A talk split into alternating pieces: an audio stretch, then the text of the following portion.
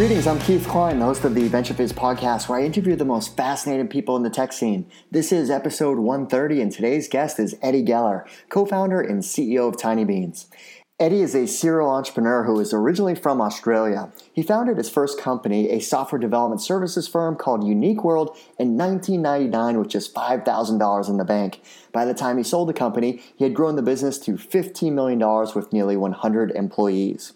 Tinybeans is a company that is dedicated to storing family memories through its secure photo sharing platform and mobile app. Every day, millions of people, including celebrities, politicians, and high profile families, rely on Tinybeans as their primary platform for capturing, storing, and sharing their children's life stories. It's definitely one of those products that I wish existed when my kids were much younger. In this episode of our podcast, we cover lots of great topics, like the importance of having a transparent company culture, the story of building and scaling Unique World to an exit, the background story of Tinybeans and how Eddie got involved, plus the current state of their business and scale, the benefits of having a concentrated rather than a general audience for your user base, and so much more. Okay, quick side note. If you have been enjoying the VentureFizz podcast, then please leave us a five star review on iTunes. The more reviews we have, the more that people will discover these amazing stories about entrepreneurs across the New York tech ecosystem. Thanks in advance. We appreciate your support. All right, without further ado, here's my interview with Eddie. Eddie, thanks so much for joining us. Yeah, thanks so much for having me. Great to be here. Um, so we've got a lot to talk about as far as the different companies that uh, you've started or you've been a part of. But uh, one of the things that I noticed about you is, uh, you know, you, have written about or you've spoken about uh, the importance of of having a culture that's very transparent, and then also, you know, leading by example in that way of thinking. So why do you think that's so important? I guess, um, you know, my background, I've always been an entrepreneur, always built businesses. I guess one of the key things I've always learned through working with people and dealing with people is that you know the only way to scale is really empowering people to be in, in, the position to make decisions. And the only way really for them to make the best decisions at the time is with all the information they have. And often i found that the decision was made with the information they had but if they had additional information or additional understanding they would make even better decisions that would lead to better things for them and the company. And so i've always been a big believer of um, of offering more context to the person and educating them and providing more, um, I guess, uh, I guess, you know, really just education about what else is going on in the company and potentially the market for them to be better informed to make better decisions. So, for example, yeah, and again, my last company example, what would happen is that would win a big deal, and let's say it was like a five hundred thousand dollar deal. Although the previous quarter was lousy, people would go, "Oh, can I go to training? Can I do this? Can I do that?" And we're like, "Well, no, like we've just come out of a dark period, we've closed this business, but like we just kind of you know closed this big business, and we're like, yeah, but we've just closed it. We haven't done anything. There's no cash in bank, and people are like, no, don't you get the cash straight away? And I'm like, no. no. So, so really, it, it taught me so much that there really has never been. These are smart people, just never actually been educated. Just never actually, you know. So I learned through this wonderful. Um, uh, I guess the master of open book management, Jack Stack. Um, not sure if you've heard of him. He's written books called The Great Game of Business, and it's all about teaching people the business literacy, uh, literacy and financial literacy, and just how to, how does the business work and what are the financial numbers. And I was a big subscriber, big believer, read the books, you know, signed up and, and did a huge amount of work, even went to visit him. So now I'm a big believer of open book to the point of teaching everyone everything as much as possible for them to make the best decision at the time. And then when I did that, people were like, you know, they understood. They didn't ask me for training, didn't ask me for raises if the financials weren't good. On the flip side, they appreciated delays in payments impacted the company and impact them. So, so that sort of taught me that transparency is actually an enabler as opposed to an inhibitor. And I think a lot of business people think that, oh, no, no, I can't share anything. And I'm the opposite. I want to share everything because the more I share, the more trust they have in me and the company and basically they're in a better position to make the you know the best decisions yeah and it's the decisions for uh, themselves as far mm-hmm. as the right fit for them but also the decisions around the business too i had the mm-hmm. uh, the founders of Wistia on, on the podcast and same type of philosophy where they're very transparent and open and then they instilled like a profit sharing program where now all of a sudden the employees not only know the revenue and expense line items but they're making important decisions that help save the company money that ultimately benefit them in profits. So it's just uh, it's good all around. Yeah, totally. Uh, um, uh, I've got a similar story. My last company, um, was a consulting company, and we also opened up the book, books and had all the P and L, and and we had a printing line item, and it was eighteen thousand dollars a year. And we of said to the admin person, "Hey, why don't you own that line item and figure it out?" And and and, and she's like, "Okay, so I can do anything possible to reduce that cost." I'm like, "Whatever, you, it's your line item and you own it." She came back and got it down to fifteen hundred bucks a year. So that's 16 and a half grand to the bottom line. Right. And you know, all she did, instead of four printers, there was one and made a double sided default black. That's it. yeah. And, and it's so profound, but so basic. And again, it's just example when you when you empower people to own something, they have information that can you know really do amazing things. So I love the bonus thing as well. It's awesome. Yeah. Now let's let's rewind the clock. So uh, sure so where'd you grow up? What were you like as a kid? you probably tell by my weird accent, or some people say you got such a weird accent. I'm, I'm like, so I've got the weird accent and you don't, right? That's, that's kind of weird that you say that. No, so um, born and raised out of Sydney, um, Aussie through and through, first generation families out of Europe. Um, parents are from the Ukraine, but I, I, was born and raised out of Sydney. not sure if you've been there, but like the Bondi, Bondi Beach, the beaches of Sydney. So really, you know, very um, warm environments, and I was really where I grew up, um, and you know, my wife and kids are all from there. Um, so, uh, so, originally from Australia, and then moved over to New York uh, just under five years ago. Um. To uh, to uh, you know, my wife and kids live here now to build out the business of Tinybeans, which obviously we'll we'll get to later on. But that's originally out of Sydney. So you you studied mathematics and, and computer science in, in college. So what did that always come natural to you? Um, well, studied is probably a strong term, I would say. um, but uh, but uh, yeah, I was I, I always found math pretty um, uh, easy in terms of coming to me. And at the time, I was fascinated by computers. Really, I guess this is 1992.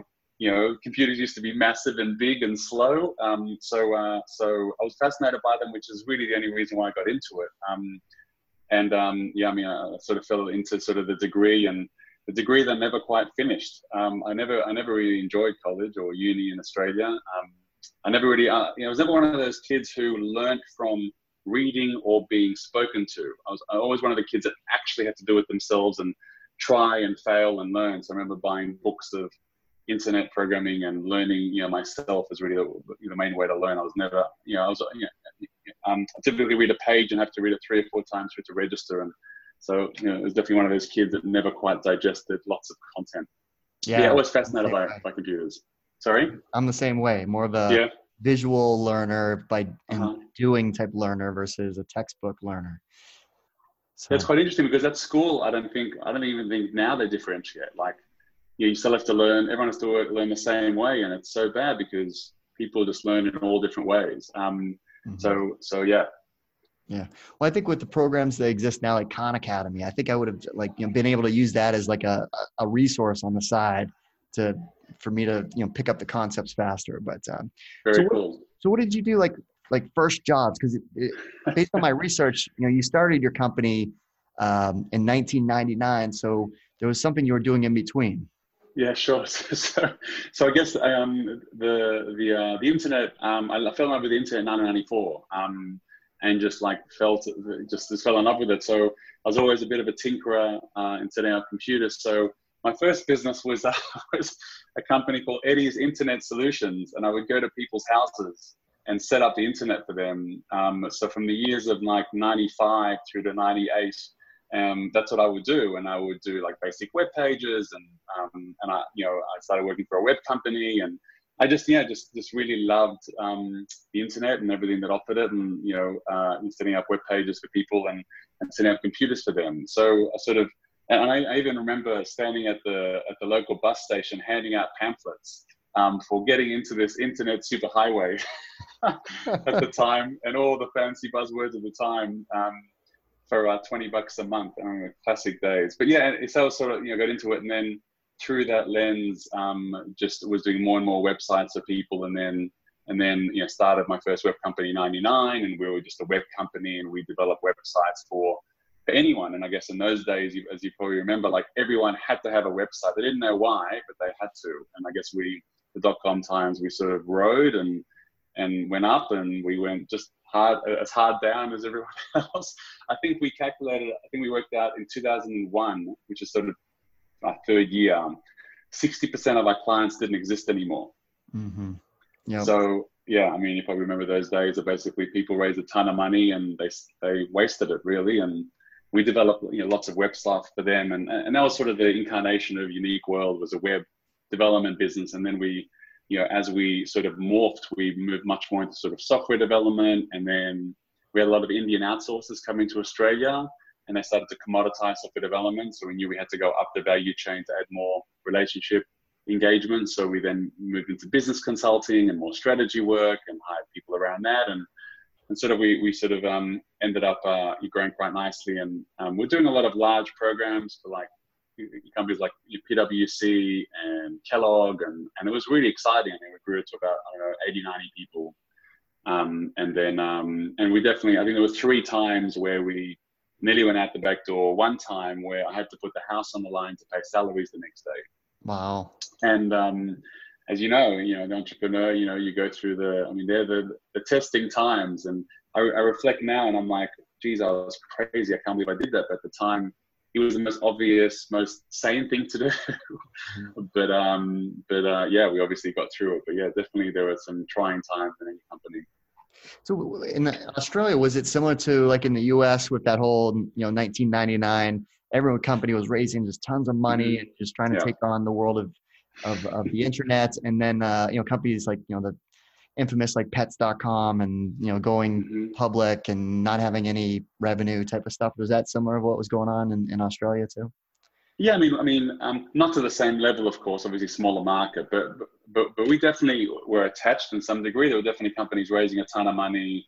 Um, I remember one called YQ.com, and uh, it's quite clever. Literally, the letters YQ, but the YQ is like YQ uh, in Australia. Like you, you, you, line up in a queue as opposed to get in line. So, that, so the word queue is like a queue. So YQ in line, and you can buy it online. And they raised a ton of money. They were going to be the, of course, the Amazon of the time in Australia. And again, you know, two years in, they were at the back door. I think they spent, they told us $400,000 on new workstations and new, um, and like physical furniture and we're like, what? Like, I mean, in, anyway, but I'm sure there's many, you know, stories like that in those days when people just thought there was an unlimited supply of cash, right? Um, but yeah, it was definitely very similar. And we rode that way because companies would come to us and say, hey, can you build a website for a million dollars? And we're like, yes, please. Um, and we would do that stuff. But, you know, in 2001, it, it hit us hard in 2002. And, um, and yeah, I remember having to do some, you know, pretty you know significant cost cutting to survive like everyone did but uh, we got through it but yeah it was tough well, but you started the company at a relatively young age so how did you know how to how to manage the business through those ups and downs lots of mistakes i mean again like uh, you know uh, i guess I guess one of the things that um, I mean, my parents, you know, each individually had their own businesses. I mean, my mum had a delicatessen, and I remember being in the shop at eight years old and being over the counter serving. So always like, you know, I guess the sales and the service was always innate. And my dad was a carpenter, and he had a, a kitchen business, uh, like a, a, um, a uh, you know, was a carpenting business. Unfortunately, that went um, uh, south, and I saw him go through a very trying time and losing the whole business.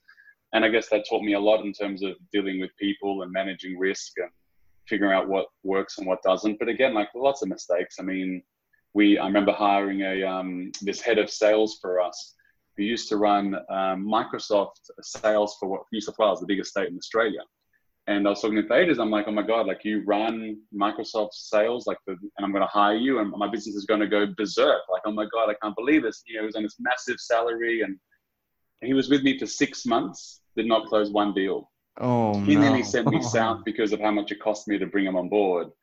And the number one thing I didn't quite realize is that when he was at Microsoft, he had his business card said Microsoft. so everyone saw him. This the business card he had with me was Unique World. It's like you know, hey, you know, you're Unique World. That's cool, but you're not Microsoft anymore. No thanks. So again, like you know, there's no there's no better school than the school of hard knocks. Sadly, so um, lots of uh, challenges. But again, like I've always been a believer of of like just dealing with the the, the challenge and just moving on. Um, uh, always being this extreme optimist. My friends, you know, um, you know, they're saying, you know, glass half full, glass half empty. People say to me, I just need a drop. Um, and I'm, I'm, and I'm optimistic. I don't even need the glass half full. Wow, um, that's to, awesome. to see optimism. So I, I, don't know. That's the strength and the weakness because you see positivity everywhere, but sometimes you see it so, and you're blinded by the the the risks uh, with it. So, you know, as I've gotten older with different businesses, I've tried to get better, but the optimism is definitely uh, something I've always been very strong with. Well, you sold the business in 2011. So, what did you do after that? Um, I uh, I took six months off, which was wonderful. It was the classic now what um, after six months off. And it's funny, I came to New York in 2012 with my wife, um, uh, sort of on a holiday, and um, and yeah, just you know, just fell in love with this with, with the, the city, of course. And and and Stephen was said to me, "Hey, you're not doing anything. Why don't you just move here and do something?" Um, and and that sort of got me onto some sort of you know bug in my system to go, and maybe I should. But then came back and, and, and we have like four kids, right? So, so Mitch, my wife goes, well, we're not moving for you to figure it out. You got to figure out before we move. Um, so, uh, so then um, got involved with this incubator, which was at the time sort of pretty early on in Australia, and they were they were betting on startups. And friend of mine said, hey, put in a bit of money in this incubator, and then that'll be your sort of your avenue to get involved with the startup community again and see what you like. And so got involved with this incubator called uh, Push Start at the time, and and then they, um, you know, we, well, we rather, um, we we invested in eight companies, and Tinybeans was one of them. And through that sort of lens and opportunity, got to know Stephen and and and, and Sarah Jane, the original founders, and sort of helped them out part time, and they went all in a year later. So that was sort of, you know, after taking some time off, I always had a, to do something else. I just didn't know what, and and then decided to get involved with with Tinybeans um, full time. Um, yeah. So, what's the origin story of, of Tinybeans? Like, what led them down the path to create the company? Yeah, it's it's a it's a great story actually. So Stephen um, Young, he's the original founder. So the genesis is actually through his kids, of course. So his um his uh, when his first child, his his child was uh was speech delayed um and was sort of three years old, not and not uh, talking, and sort of you know chased around all these specialists to try and help him out, and and really um there was nothing really there out there for him, and he worked out that that basically kids grow up at different um, stages and sometimes they're advanced in fine motor and sometimes they're delayed in speech and naturally he developed the speech and naturally you know he caught up and ironically i also only talked at three. I think i've caught up since then but but um but uh, yeah so that was in 2000 and i think 2006 2007 he created this online site where you could check off milestones as a parent to go how is your child growing up it didn't really take off and he sort of parked the idea. And then forward the clock 2011, he had his third child. His friends were creating this online blog around their sort of the, you know, the child's experience and he was too lazy to do it. So wanted to create a simple app that you could add a photo and email them to the grandparents every day rather than you know do this this blog and then so the genesis is really this very simple way in which you capture a photo a day and it automatically emails the family all those photos. And then so that's the genesis of where Tinybeans came from. So really, the Tinybeans is there to solve two problems. One is this very simple private way of sharing your child's life in a very you know um, non-technical way. So a 97-year-old great grandmother can use it on email. And the other part is around how do we help parents understand the different stages of a child's life and their milestones. And those two really, those two, I guess, aspects of of his boys are really sort of the genesis of, of what Tinybeans is really about. Yeah. So, so what, what, what's the current like state of the company as far as the product and what you guys do? Sure.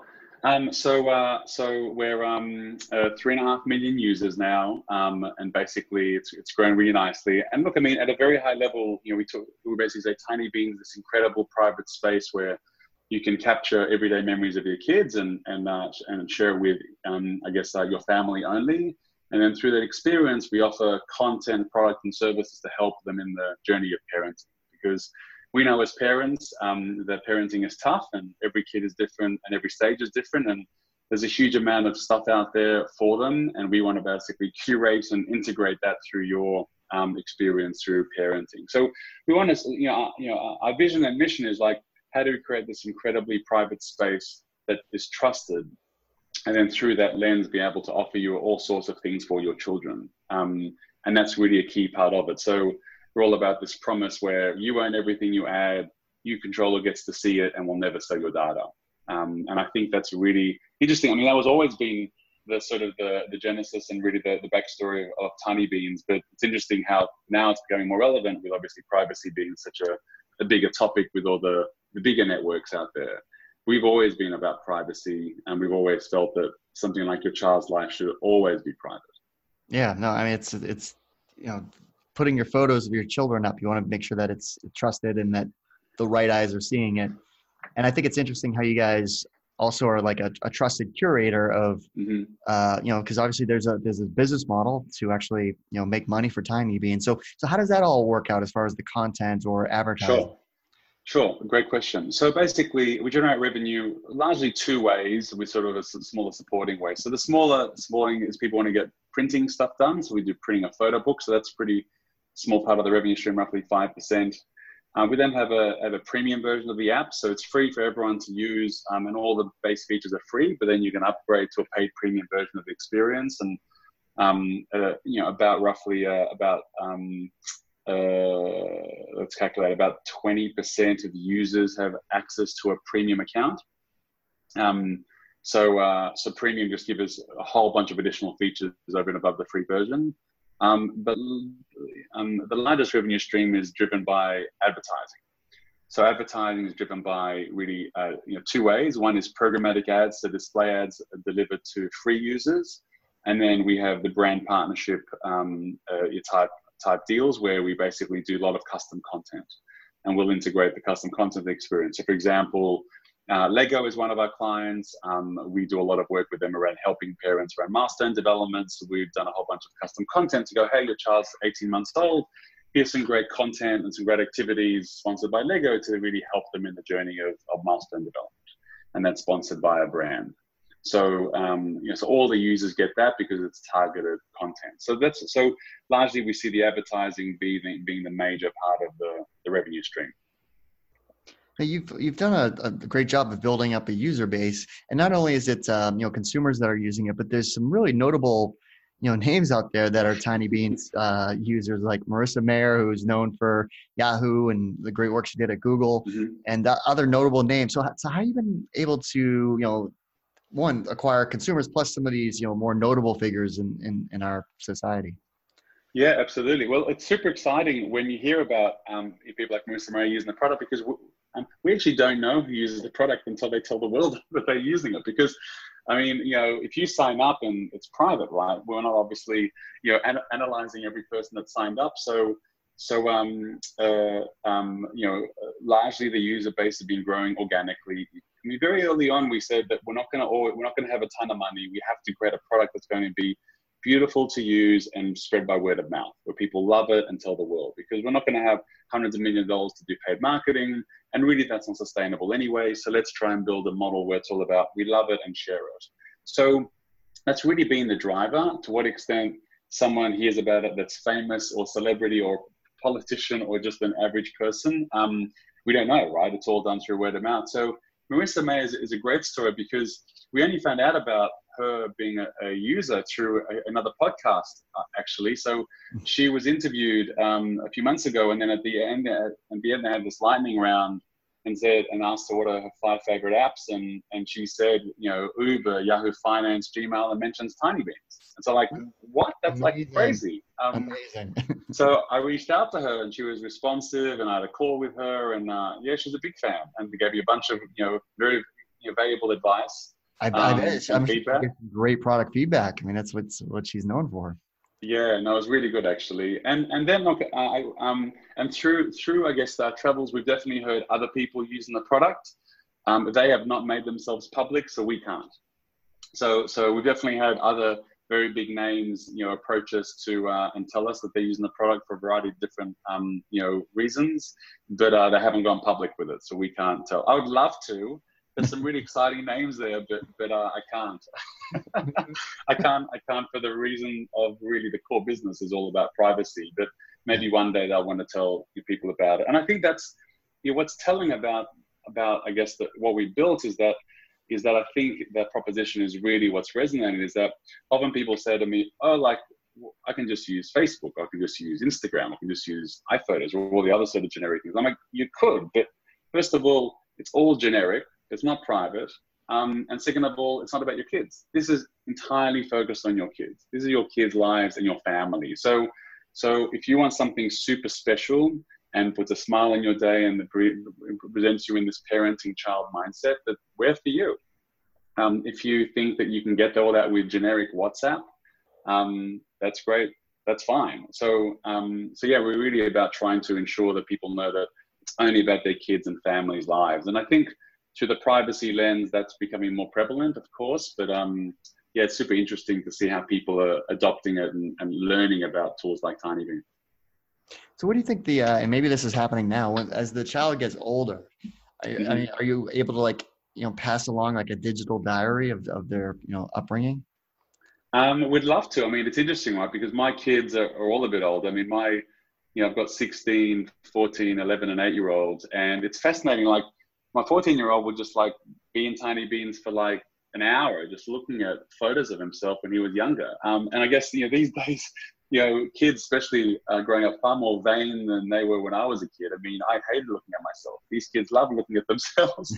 so, so, so, so, um, they, uh, you know, they love looking at the, at, the, at their lives growing up, right? Especially in this private um, setting. So, I mean, what's great about this is that is that if I want to see photos of myself, I have to go to my parents' house and look at those old albums and and that's like the once a year experience, right? And you go, oh my god, remember those great times. Whereas this they can look at any time um, of day. So I definitely think that you know as they grow up, this will be even more valuable for them. Um, but what's interesting is also we're trying to offer more value to parents with with older kids. Whereas today, I think that the value is really zero to six year olds. Uh, our mission is to really add a lot more value to the platform. Where if you've got a 13 year old, we can help you as opposed to an 18 month old, we can help you too. We're not quite there yet. Um, I'm in no rush to build, you know, a, a uh, incredible mission driven company that hopefully lasts generations that, you know, as we grow up, you know, you know um, parents of different ages will want to use the platform, but we're not quite there. What's the size of the company in terms of employees? And the other thing I thought was really interesting about Tinybeans, you're publicly traded on the Australian Securities Exchange. So what's employee number, and then talk about you know you're a publicly traded company over in yeah. Australia. You're fascinating, are you? Yeah. Very unusual. Um, so, so, so, the, the employee count, we're about 25 people. Um, we're bringing on board a few more people now as we're building out the team, as we just sort of raised around, and looking to grow in a couple of areas. That's exciting. Um, but uh, yeah, 25, 30, pretty lean. In terms of the stock exchange, look, it's one of those things where we um, we were looking to raise with VCs in the US. Um, you know, it wasn't an avenue that, that came, um, it, was, it was made available to us in terms of raising capital. There a lot of rejections and it wasn't something that was appealing. Um, the Australian Stock Exchange you know, changed a lot of their laws to allow early stage companies to list and really as a means to, to, to raise capital, right? So different to here, whereas obviously you need to be a certain size and it's more of an exit and a scale. There, um, it was much more around just raising capital. So um, we, uh, we, we went, you know, um, again, like no path when you when you're using money externally funded is easy. I've had lots of horror stories with entrepreneurs with VCs also also not having much fun. So I think you know uh, I saw the ASX as really just a means to raise capital um, and help us along the journey. It's definitely been an interesting experience. Um, you know, being a CEO of a publicly traded company 10,000 miles away. Um, you know, the first two years is pretty tough, uh, but uh, the last six months has gotten a whole lot better as the business has grown. We've shown more, um, I guess, demonstrable value. We've definitely delivered a lot of goals, and I think um, the interest is much, much higher than ever it's been, um, which is wonderful. But really, for me, it was just an avenue to grow um, in terms of the capital that we needed to continue the journey, as, opposed to anything else. I mean, we still have the same shares as we had when we first started the company, right?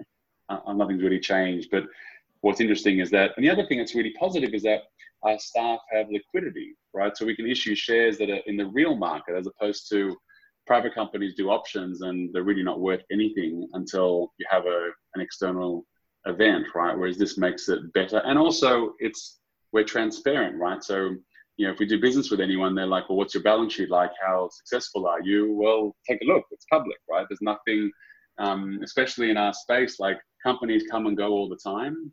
So it's nice. That's a positive that everything's public, that you have um, everything obviously available to to uh, to other companies to validate who you are. as long as you're doing well. Clearly, if you're not doing well, it's not very it's not very positive. but uh, we've tried to make it an advantage, but it has its days definitely. So, is this a? Would you recommend this to other entrepreneurs as another you know funding vehicle alternative from traditional venture capital? Yeah, it's a great question. Actually, I spoke to someone the other day um, about it, and he was asking me you know similar questions. Look, it's interesting. I don't know if you're familiar with Life 360. Mm-hmm. They're, well, they're a, a, US entirely based company, and they just went public on the stock ASX as well, mm-hmm. like literally two months ago. Um, so I definitely have seen more US companies list on the ASX. Look, it's a primary exchange, lots of sophisticated investors. It's obviously got international investors as well. And um, it's not as expensive as probably, you know, NASDAQ and NYSE. Um, it probably doesn't have the the uh, the gravitas, of course, of those other exchanges. But if you want liquidity, you want capital. If you're a certain size and stage, it makes a lot of sense. Um, and you don't have to trade in. You don't have to go. I need to convert everything to Aussie dollars or anything like that. You can keep everything in US. So there's definitely seen more companies trade there. Um, but look, I don't know. Um, for us, I mean, it's, it's worked for us today, and I think it's it's exciting to see where it goes in the future. Um, but you know, all our revenue is in the US at the moment, and most of our business is here. To what extent that stays on the ASX or otherwise, we'll have to wait and see. So you, your business is focused on a you know concentrated segment of consumers. You know, mm-hmm. uh, parents that have newborns, like you said, probably up until about six years old. So uh, the Harvard Business Review wrote an article talking about the benefits of what they called the acronym was MDM, maximum mm-hmm. density market, and they referenced Tinybeans. Uh, so instead of boiling the ocean, saying we're going to be the Amazon of this, right? We're going to mm-hmm. take over the world. What, what, do you think the benefits benefits are of having a business that is very concentrated in terms of the, the you know the focus consumer that you're going after? I think I think that um, the major the major you know, benefit and the major difference, if you sort of take a step back and think about us as consumers, I mean, I think loyalty today is super tough. I mean, I mean, we will flip on a brand within seconds these days, purely from a better product, a, a better feeling, a better you know way to engage, a price. Like it's fascinating the way loyalty really works today, and loyalty really stems from trust, right? So.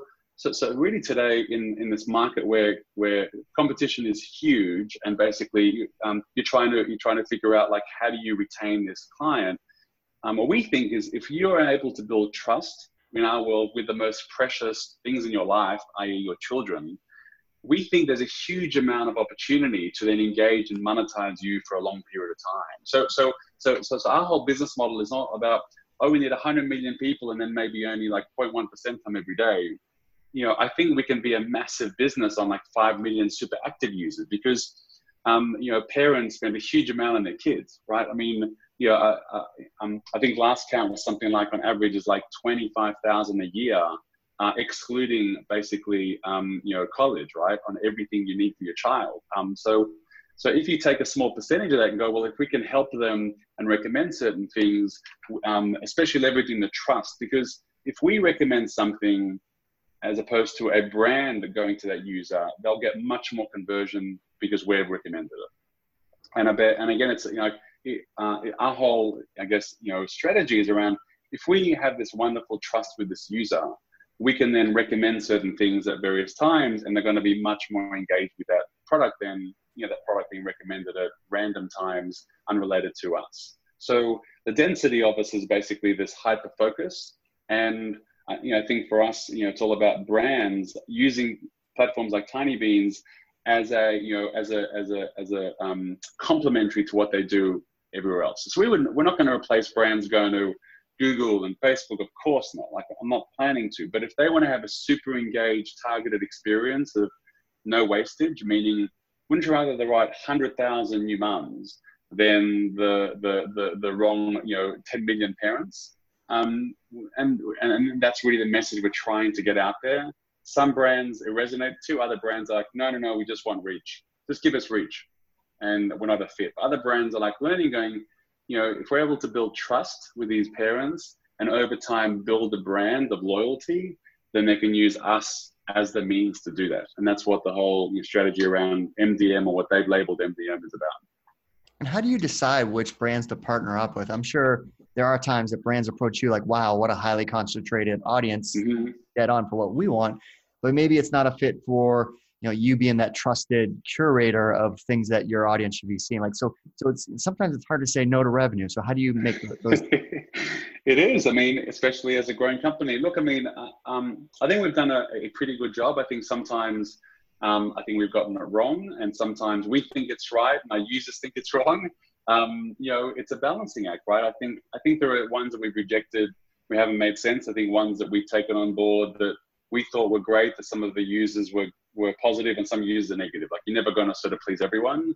I think it's a journey. I don't think we've nailed it completely. There's no right or wrong. I also think that um, it's not just the product. Clearly, it's what the brand represents. I mean, one thing was I think we did something with a brand, and then they had some bad PR in like one state in the country, and then we had all these complaints in that state.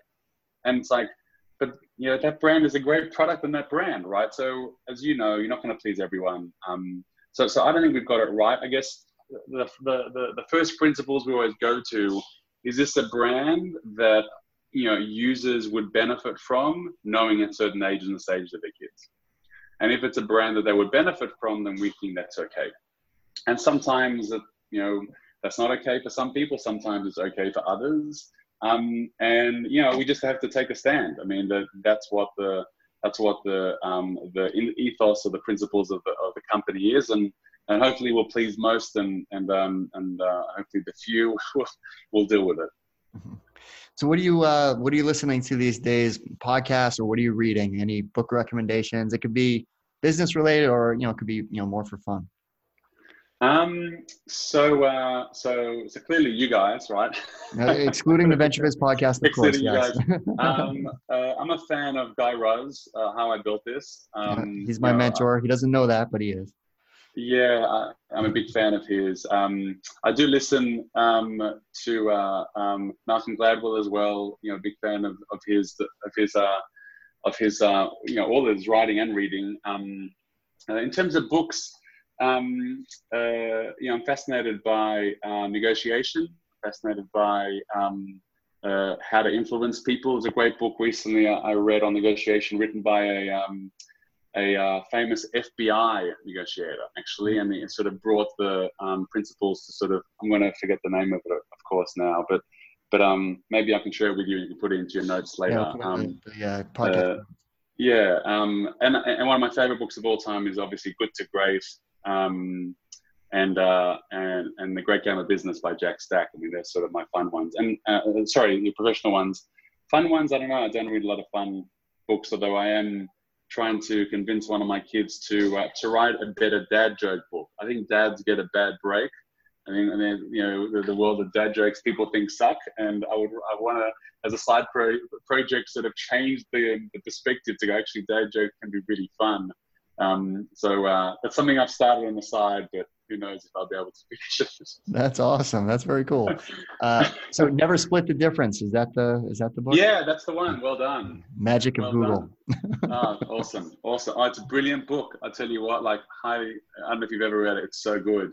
Uh, like I often I often refer it, you know back to it, and it's got to do with like negotiation with your you know other half, with your kids, with work, with everything because it's like it's the most intense situations he's had to negotiate through. And you go like oh my god they're the most intense life threatening and if, if he can do that in that in that way and change the situation you can do this with like you know obviously everyday interaction. So yeah love it. What do you like to do for fun outside of work um, uh, so um, uh, I love working out. Um, you know, it's a lot of working out, and um, I'm gotten into golf. I used to play golf before kids, and didn't for a long time, and now I'm playing golf again. Um, so that's really good fun. Uh, and uh, yeah, besides hanging out with the, the kids, um, you know, not much more in between, really. Um, so uh, I've gotten into Spartan racing as well. Um, I don't know if you've ever mm-hmm. done that, but but I've gotten into some of that and trying to get a group of people to do a lot more of them. So uh, so yeah, some people wouldn't constitute as that that as fun, but but I do sadly. well, I'm I'm with you on the golf side. So uh, like my kids are a little bit older now; they're 13 and 15, so you can actually. Uh-huh. Duck out for a bit and, and oh, that's know, awesome. Play. So it's the first year, first summer that I've played more than a you know a small handful of times. So Oh, very cool. Very cool. Yeah, I'm hoping to get out with the kids. I, I haven't as yet, but they're keen to. So yeah, that's very cool. Very good. Well, Eddie, thanks so much for taking the time to walk us through your background and your professional history and all the great things that you guys are up to with uh, Tinybeans. Sure. Well, yeah, it's been great chatting to you, and, and obviously, uh, you know, excited to to continue uh, following you guys. So thanks for having me on the show. Well, that's our show. I hope you found it useful and entertaining. If you did, please make sure you subscribe so you'll get future episodes. Also, please consider leaving us a five star review and share this podcast with all of your friends and colleagues in the industry. It all really helps us out. Last but not least, don't forget to visit VentureFizz.com, the most trusted source for tech and startup jobs, news, and insights. Thanks for listening, and I'll see you next time.